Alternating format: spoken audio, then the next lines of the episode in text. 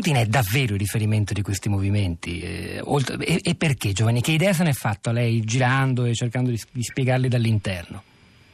Eh, sì, io ritengo che sia diventato davvero un riferimento per questi movimenti. È come se si fosse creata, diciamo, ehm, più o meno 30 anni dopo la fine dell'internazionale rossa, un'internazionale nera, non così strutturata, non così esplicita, però di fatto eh, c'è, esiste. È cambiato il colore, no? ma, ma l- il tipo di legami che sono maturati con molti esponenti dei partiti, come lei giustamente ha definito, nazionalisti o populisti, in ogni caso sovranisti, mettiamola così, è un legame sia politico sia economico eh, economico perché non è un mistero, insomma, addirittura eh, Saint-Just, il tesoriere del Front National, ha dovuto ammettere il finanziamento di 9 milioni di euro che il Front National ha preso da una banca eh, proprietà, di cui eh, il proprietario è Popov, eh, oligarca, amico di Putin eh, quello fu uno scoop che fece il quotidiano Mediapart, il giornale online. Eh, inizialmente il Front National negò, ma poi fu costretto ad ammettere.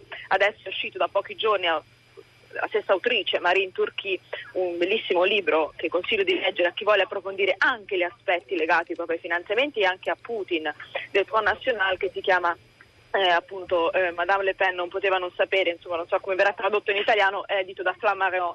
E questo eh, aspetto diciamo, del finanziamento è importante perché eh, naturalmente tiene insieme non soltanto il, eh, la Francia di Marine Le Pen ma anche Orban, in modo diverso, 12 milioni di euro dati al sito nucleare di Pesk ad esempio.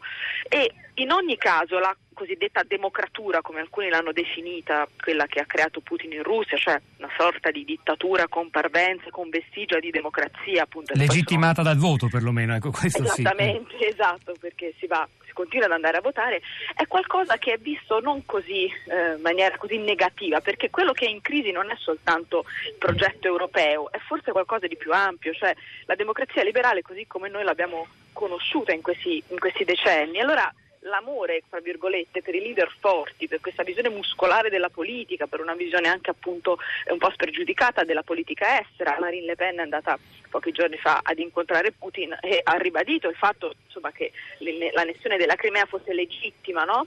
Ecco, tutto questo è visto con favore, con eh, alla fine come fosse la soluzione alla debolezza, alla mollezza dell'Occidente.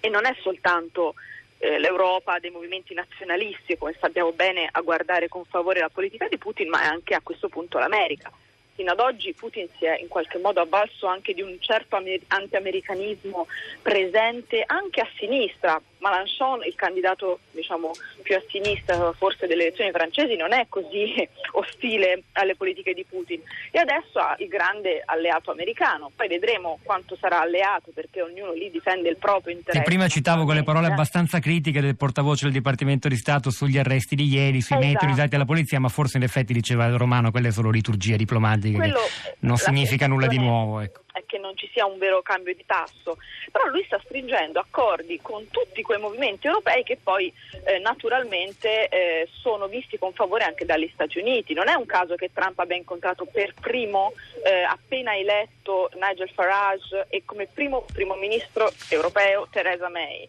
Eh, Putin sappiamo bene aver anche fatto un accordo con l'FPO, il partito di Hofer austriaco, eh, il partito di Putin, quindi Russia Unita e l'FPO hanno stretto un accordo di cooperazione addirittura su come eh, istruire le nuove leve giovanili no? al patriottismo e eh, recentemente eh, ho intervistato il volto diciamo, del partito belga di, indipendentista di destra, il Glans Balang, lei si chiama anche Von eh, der Maisch e eh, pure lei mi ha detto, mi ha confermato insomma, che Putin è un grande leader. E questo e è, che... vero, è, è molto importante, varrà la pena di tornarci senz'altro Eva Giovanni.